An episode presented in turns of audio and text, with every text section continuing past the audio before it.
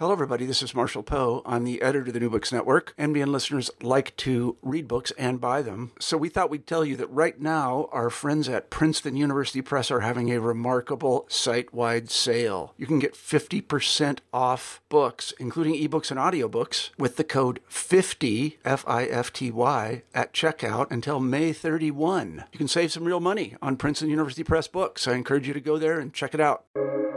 Welcome to the New Books Network. Welcome to New Books in Women's History, a podcast channel on the New Books Network. I'm your host, Jane Semeka, professor of history at Brookdale Community College. Today, we'll be discussing a new book by Janet Somerville titled Yours for Probably Always Martha Gellhorn's Letters of Love and War, 1930 to 1949, published by Firefly Books. Janet Somerville taught literature for 20 years in Toronto, Canada. She is currently working on a young adult novel about Martha Gellhorn, and her memoir, How Midsummer Night, has been acquired by Open Road Media for publication in April 2024. She's also a frequent contributor to the Toronto Star book pages. Janet, welcome to the show. Thank you so much for inviting me, Jane. So, who is Martha Gellhorn, and how did you get interested in writing about her? Well, two loaded questions. Well, if anybody had an idea of who Martha Gellhorn was, they would probably know her only in relationship to her first husband, Ernest Hemingway. And she was Ernest Hemingway's third of four wives. But um, before Martha Gellhorn met Ernest Hemingway in 1936 at Sloppy Joe's in Key West, Florida, she'd had a life of her own. She was um, somebody who worked for the Federal Emergency Relief Administration for Harry Hopkins, who was Franklin Roosevelt's uh, right hand man. In 1934, she did that. She had published afterwards a book based on her um, work there called The Trouble I've Seen, which was a, a series of um, four novellas uh, based on the people she had met during that time. She mostly, um, during her work for FERA, covered the eastern seaboard. And she actually got fired. Here's a little sidebar from FERA for inciting a riot among the unemployed in Idaho. She encouraged some of the workers to throw a brick through the relief office window at night so nobody was going to get hurt to get attention. And the FBI um, became interested and they came and they interviewed the people and asked, you know, who did this, who encouraged you to do this. And they said, the relief lady, who was Martha. And so she got fired. And that was fine with her because she wanted to write this book. And so she ended up for a short time moving into the White House with the Roosevelts. Now, I need to backtrack here. I'm sorry, I've already got ahead of myself, but um, Martha actually met the Roosevelts in 1930 while they were in Albany, because when Franklin was governor there, Eleanor had been friends with Martha's mother, Edna, who was a suffragette. So that's how she first met the Roosevelts. The Roosevelts knew that if she was going to get fired from FERA, that she would not get another job in government. So they invited her to live in the White House, which she did for a short time, but she didn't like it. Um, and she ended up living in a house another for another short time, uh, owned by a, a friend of hers named Freddie Field, and that's where she wrote the book interrupt me anytime because I know I'm starting but, to get a little off track here. You know, so I, you have to be passionate about a subject in order to spend years of your life writing and researching about them. So, what was it about Martha that drew you to her? Well, I was actually drawn to Martha quite by accident. And it I mean, this is, the story itself is insane how I came to Martha. So here it is. In 2015, I was visiting New Orleans and I went to Faulkner House Books, which is an independent bookshop there. And I was talking to the bookseller and I said, you know, I, am a pretty literary person. I, I've read a lot, it's been on your front table here. Can you recommend something you think I've probably never heard of? And she pulled off the shelf this book uh, about the correspondence between Eudora Welty and William Maxwell. And that book is called What There Is to Say We Have Said. And it's beautiful. It's about their friendship and it's about gardening and it's about the writing life. And um, I was kvelling about this book on Twitter, and a bookseller in Fife, Scotland, responded and said, Have you ever read the selected letters of Martha Gellhorn? and I had not. So I got the selected letters of Martha Gellhorn.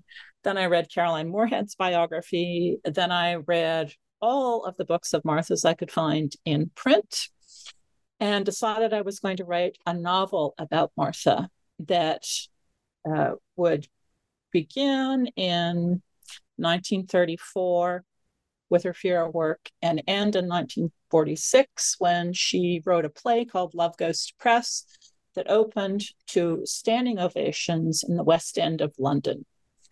And then Paula McLain, I'm not sure if you know who Paula McLain is, but she's a New York Times bestselling novelist. She wrote a book about Ernest Hemingway's first wife, Hadley Richardson, called The Paris Wife. And just as I decided I was going to write this novel and I'd already started outlining it, had started writing chapters, she announced in the trades, publishing trades, that she was writing a novel about Martha and Ernest. So oh, I knew as, yeah, so I knew as a first time writer, book writer, that that um, I couldn't compete with Paul McLain. So then I decided I'd have to do something else. And I met in fall 2016 the journalist and historian Adam Hochschild, who was here in Toronto at the Festival of Authors with his book called Spain in Our Hearts, which was about the volunteer uh, brigades during the Spanish Civil War. And he wrote about Martha Gellhorn in it. And uh, I noticed, and I always look at the acknowledgments that he had had access to her restricted papers at Boston University. And so I asked him, could he get me in touch with Martha's literary executor? And he gave me his card and said, email me in a week when I'm back in California and I'll dig it out for you. So if I hadn't met Adam Hochschild in fall 2016 in Toronto, I would never have been able to get in touch with Sandy Matthews, who is Martha Gellhorn's literary executor and her stepson from her second marriage. I wrote him, said, you know, I was working on this novel and I, I wanted to have, um, um, make sure that everything was accurate, as accurate as it could be. Would he consider giving me access to her papers? And to my astonishment, he said yes. And it was there that I mixing up the timeline a bit, but it was there I discovered that Paula McLain had had announced this Martha and Ernest book. So I wrote back to Sandy Matthews while I was in Boston and said, "These are all the kind of things that I could do. What do you think?" And he said he wrote back and he said, "You can you can do what you like. Just let me know what it is." And so that's how I ended up um, writing this nonfiction book and framing it from 1930 to 1949 because 1949 was a good place to stop because that's when Martha adopted as a single parent her son from an Italian orphanage um, after after the end of the war. Right, and I, you know, it's it's very interesting that she adopts that child after World War II because there were so many refugees and so many orphan children and that was something that Eleanor Roosevelt was very concerned about as well.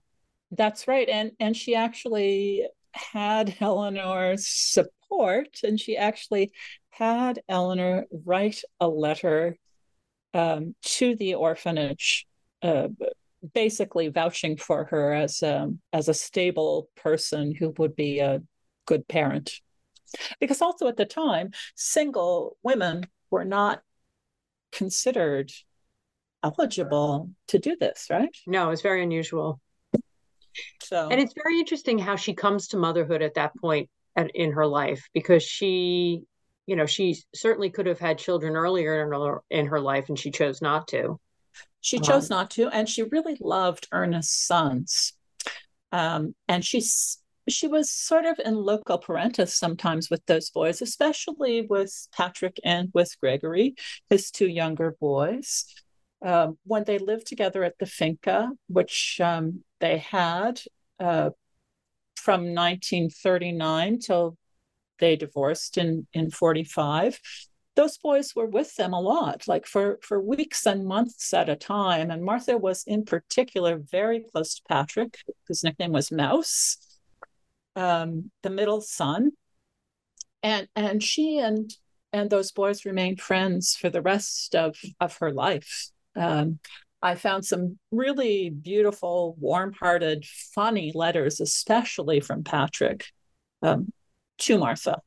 You know, Patrick in his sort of in his his 50s writing writing to Martha. She spent, you know, a lot of their formative years with with those boys. It's so. nice that she was able to maintain a, a, a nice relationship with the boys, especially since she does not have an amicable divorce and you know well, so sometimes that's the you know it's that's sometimes the fallout that you don't remain close to the other members of the family if you don't have a you know if it ends badly but it also didn't really end that badly which is which was something that i discovered in the letters too and maybe this is a good time just for me to read this little excerpt sure.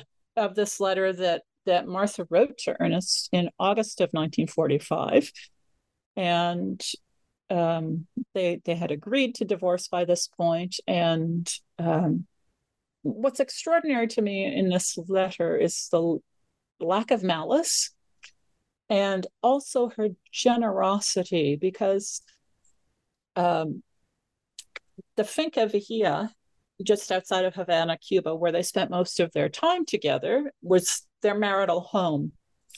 And she walked away without her share of it. She gave her share of that home to him and Mary Welsh, his fourth and final wife, and didn't expect any alimony. Uh, she she just walked away from the marriage with a few of her personal items that she lists in in this letter too. I'm not going to read that part, but I but I wanted to read this because I think it's misunderstood um, the way things ended. And that was a surprise to me in my research. So this was August 13th, 1945. And, and Martha and Ernest had um, all kinds of nicknames for each other. And uh, one of them is Bug, B U G. So this is this is what she says. My dear Bug, I may not have been the best wife you ever had, but at any rate, I am surely the least expensive, don't you think? That's some virtue. As for the rest, whatever I had a share in, I did know it was lovely. Do you remember what a stinker this house was?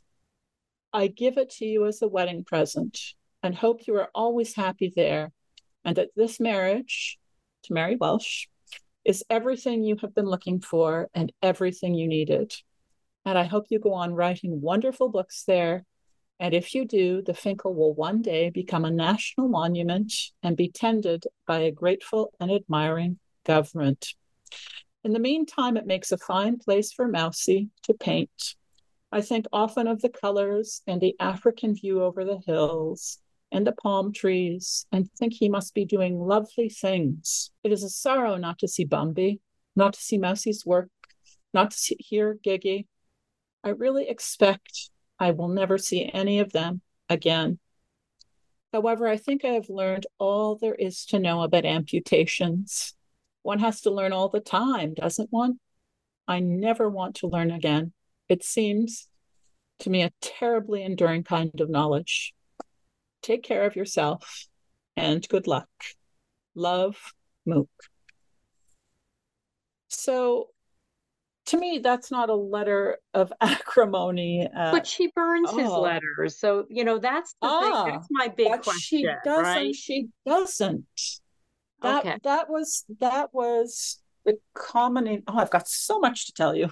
that, that was the commonly uh, thought of um, narrative, and it's not true. Um, and this was, a, and I assumed that it was true because that's what we've always been told, and it's not true because what happened, and this is another sidebar, but Valerie Hemingway, who was married to Gigi Gregory, Ernest's youngest son, before she was married to him, she was Ernest's final sort of personal assistant in 1959, 1960. She she met him and Mary in Madrid.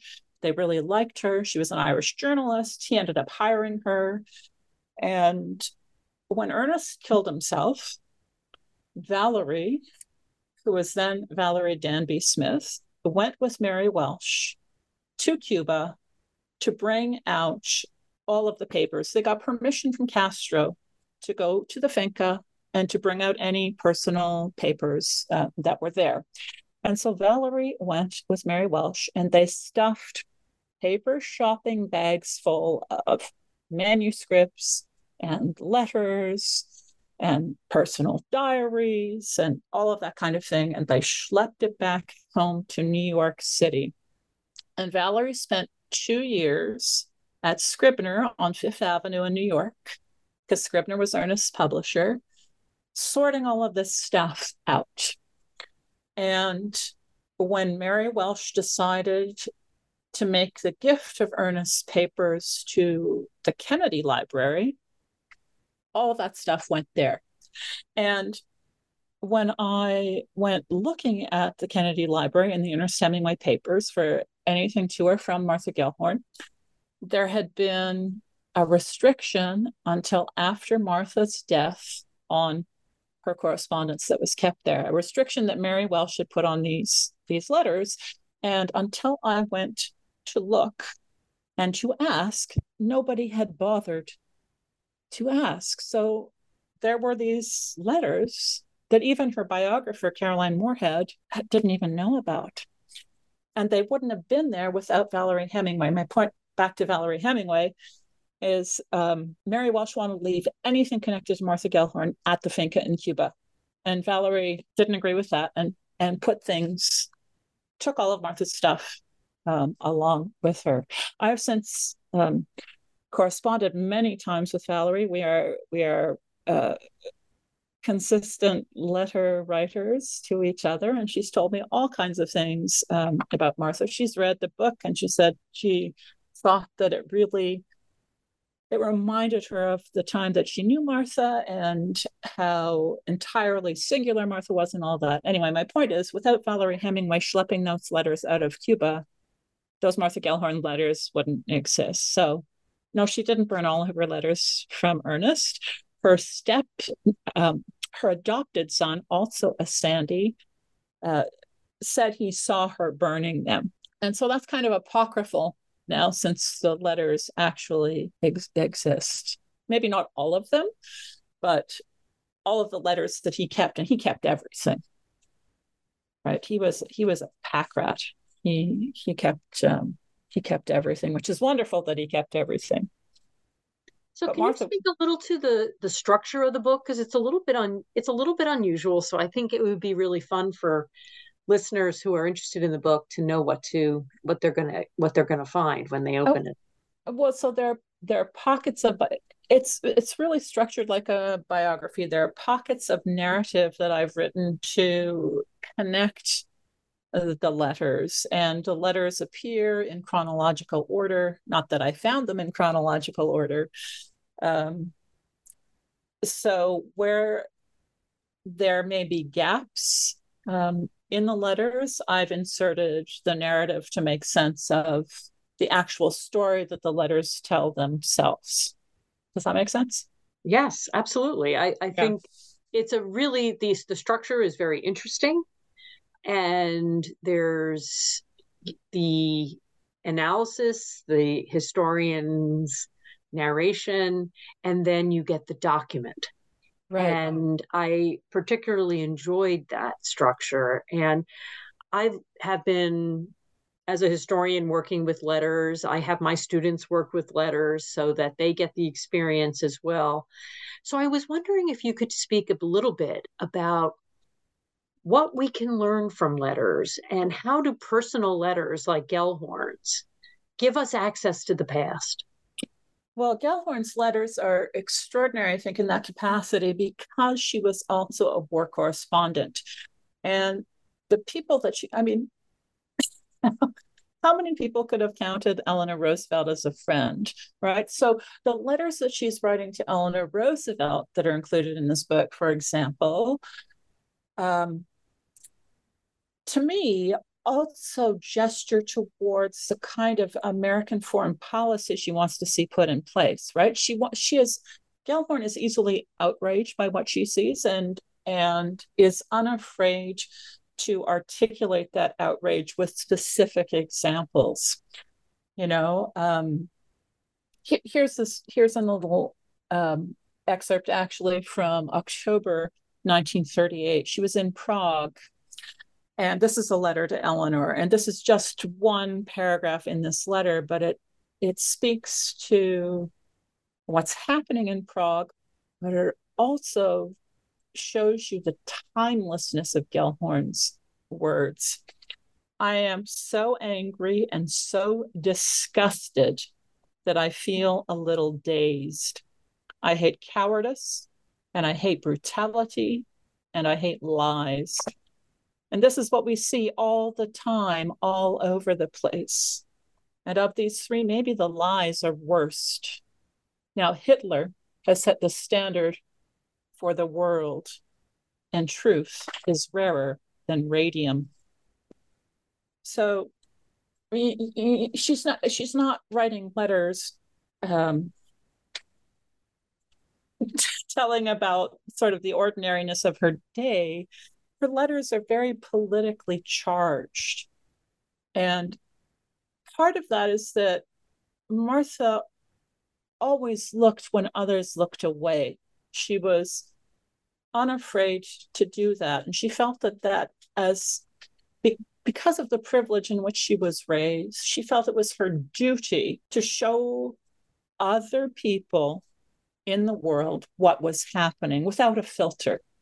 You know, and I think that's what made her a terrific uh, war correspondent too. I mean, the first piece that she filed, High Explosive for Everyone, was about Madrid in 1937. I mean, she didn't go there to become a war correspondent. She went there in solidarity with the Spanish who were standing up um, against Hitler via Franco.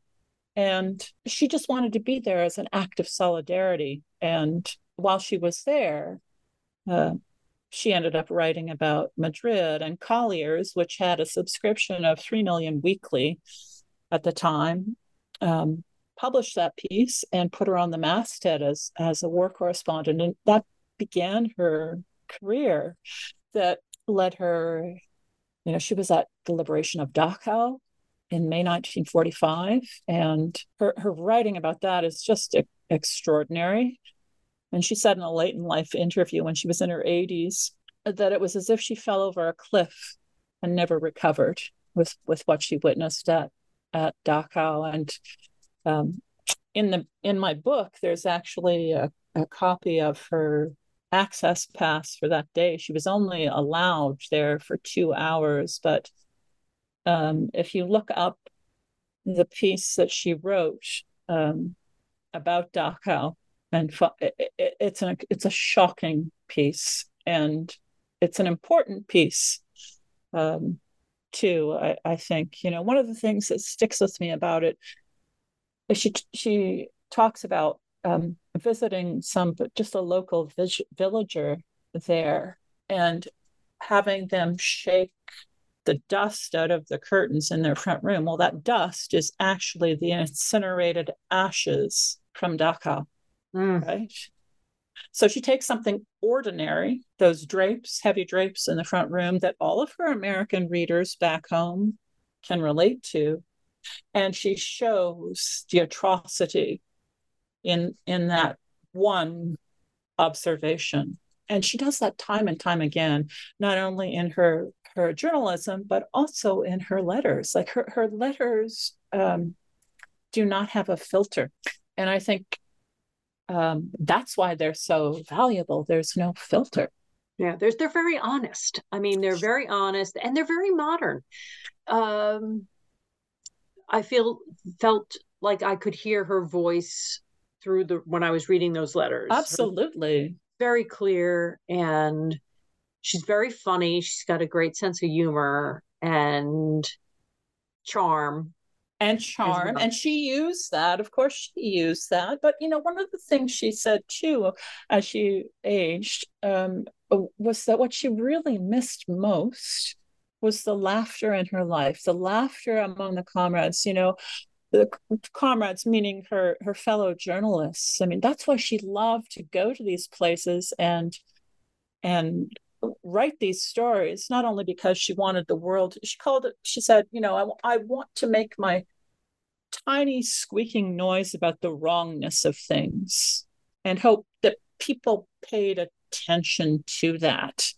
Her tiny squeaking noise about the wrongness of things. And she did that her entire life you know sort of not only during you know the spanish civil war and the second world war and the war in vietnam but the final piece that she wrote she filed when she was 86 years old and she had gone to write about the murdered street youth of Salvador, Brazil. Nobody was writing about the murdered street youth of Salvador, Brazil. And 86 year old Martha Gellhorn went down there and got the story and mm. wrote about it. She was always interested in writing about the most disenfranchised among us and figuring that if she couldn't do anything per se, she could at least remember for people.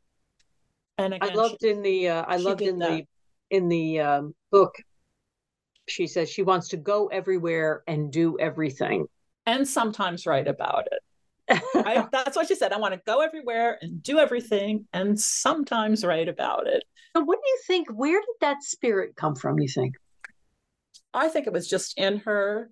She was also raised in a very progressive family. She was the only daughter, she had three brothers, and her parents treated her just like her brothers at a time. You know, she was born in 1908 in St. Louis. And at a time, you know, when women and young girls uh, were not treated with any kind of equality. But her father, George, who was an obstetrician gynecologist and also um, treated a lot of poor patients who could not pay for their care, often poor Black patients. Um, the Gellhorns were one of the few families, I think, in St. Louis at the time who who would have black guests at their dinner table.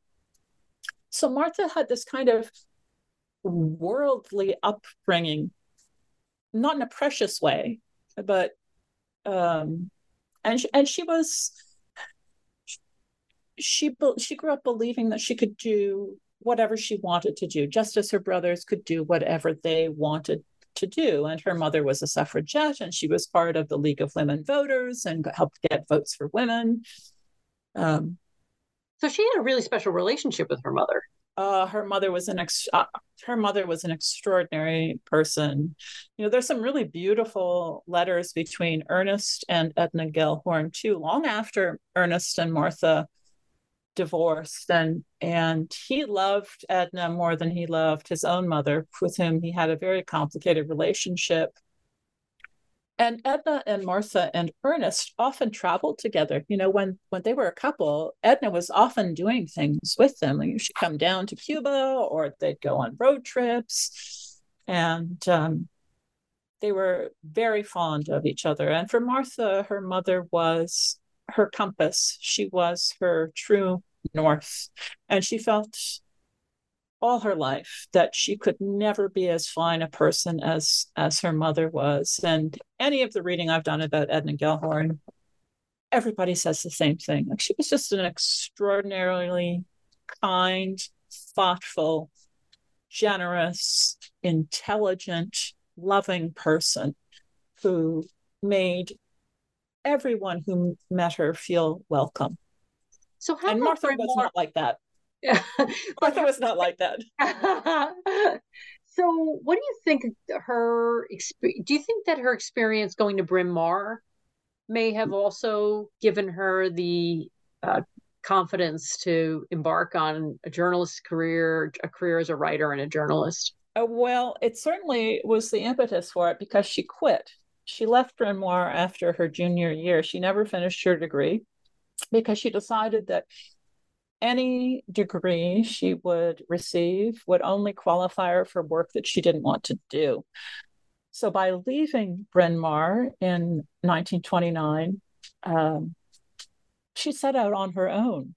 Right? She she had decided that she wanted to become a foreign correspondent, and she got experience first with the Albany Times Union, where she was writing about streetcar crashes and the mortuary beat.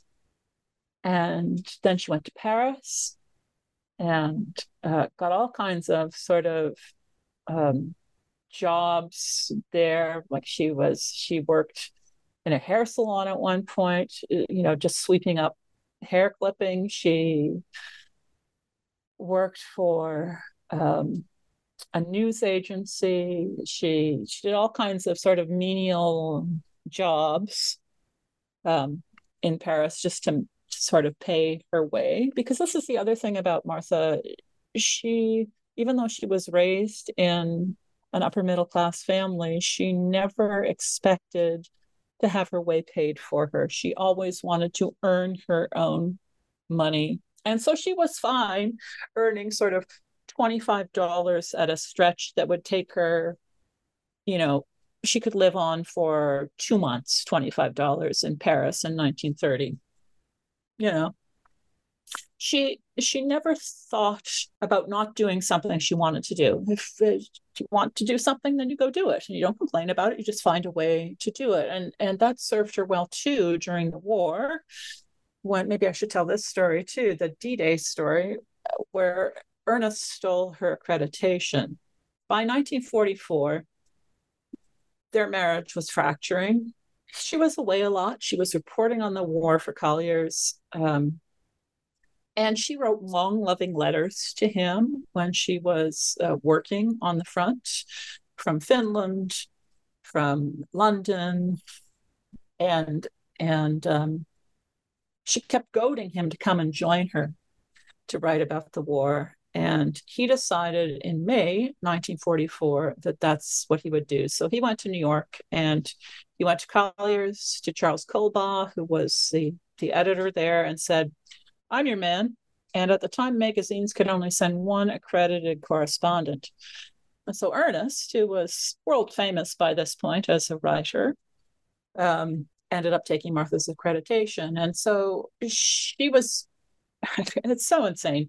So Roald Dahl, who wrote James and the Giant Peach, Charlie and the Chocolate Factory, was the British attache in Washington. And Martha put Ernest in touch with Roald Dahl to get him a flight to England in May of 1944. And then she said, Since you've taken my papers, can I get a seat on that plane too? And Ernest was furious with her at this point and said, No, no women allowed.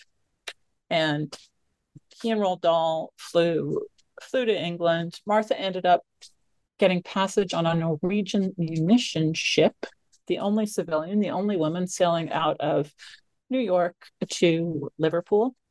And when she got to Liverpool at the end of May 1944, um, she was greeted there by somebody who said, Mrs. Hemingway, your husband's been in a car crash. And she went to the hospital, and there he was. And sitting on the end of his bed was Mary Welsh, who was the Time Life correspondent, the woman who would become his fourth wife.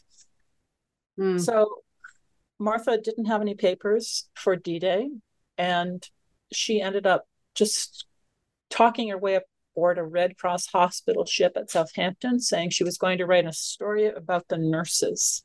Nobody cared. It was a women's story, no threat.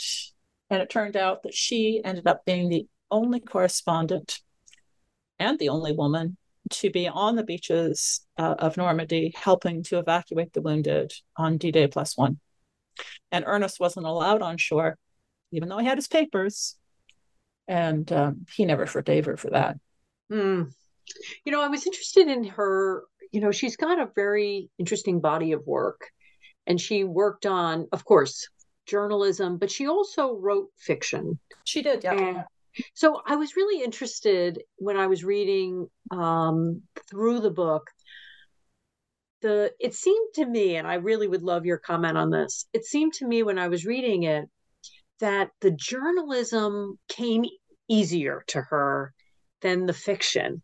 I think that's and true. That that it was really a it was struggle for her, and I kept talking to her while I was reading her letter, saying, "Write the journalism. That's." she was so talented. She was, you know what? She was so talented at journalism, and I think, uh, um, for me, a lot of the fiction feels forced because she wasn't any good at making things up. Um, the novel of hers that I think still works well is A Stricken Field, which is the one about the German Jewish refugee crisis in Prague in 1938. And because the protagonist in that is really a cipher for Martha herself, she's very believable. And um, and also The Point of No Return, which is her novel about Dachau. Um, is that all... one that she didn't have? She wouldn't have reprinted? Or... No, the one that she didn't want reprinted was um, What Mad Pursuit, which was published in 1934. It was her first novel, and basically, it's a coming of age. Uh, it's a coming of age story, okay. and really, it's kind of like her Bryn Mawr self with some fictional stuff added to it. I actually, the only copy I could find of that was at the British Museum in London, and I spent two days there in rare books and music reading it page page by page, and um, yeah, she called it the baby novel I deny and never list. So yeah, yeah. It, it's uh, so you know she just is um, not famous enough with people for the enormous contribution she made and the body right. of that she created in my opinion in my opinion too and and one of the things i'm proud about this book for is the outreach that it's been able to create two new generations of of uh, readers you know she did she, her career was monumental i think and and so few people know who she was or even what she did and i think this you know this book is kind of a beginning um, to to introduce her to a new generation of of readers and there's still people alive who knew martha yeah. You know? And and you know, and, and she's really important in the story of women in journalism. And well, she, you know, you know, there's so Christiane Amanpour wouldn't have a job without Martha Gellhorn before her. Diane Sawyer wouldn't, you know, like these titans in women's journalism um, wouldn't be doing what they're doing with, without Martha Gellhorn and Virginia Cowles and Lee Miller, like all of these women of the 1930s and 40s who were intrepid and to me fearless in their search for story and meaning. You know, Martha always wanted to write about when she was doing her war correspondence, write about ordinary people ordinary people in extraordinary times. And yeah, you know, I wanted to ask you about uh, her sexual liberation and her relationships with different men are very frankly discussed in the in her letters and in your narration. Right. So I was wondering, would you talk a little bit about her romantic life? Sure. She her first true love was a French socialist named Bertrand de Jouvenel. And Bertrand was married when Martha met him um, in 1930 in, in July 1930 in Paris. Though he and his wife were sort of estranged, Bertrand, um, for some people, he his father, Henri de Jouvenel, was actually married to Colette, the great French novelist. And Bertrand actually, I mean, this is going to sound so French, lost his virginity to his stepmother.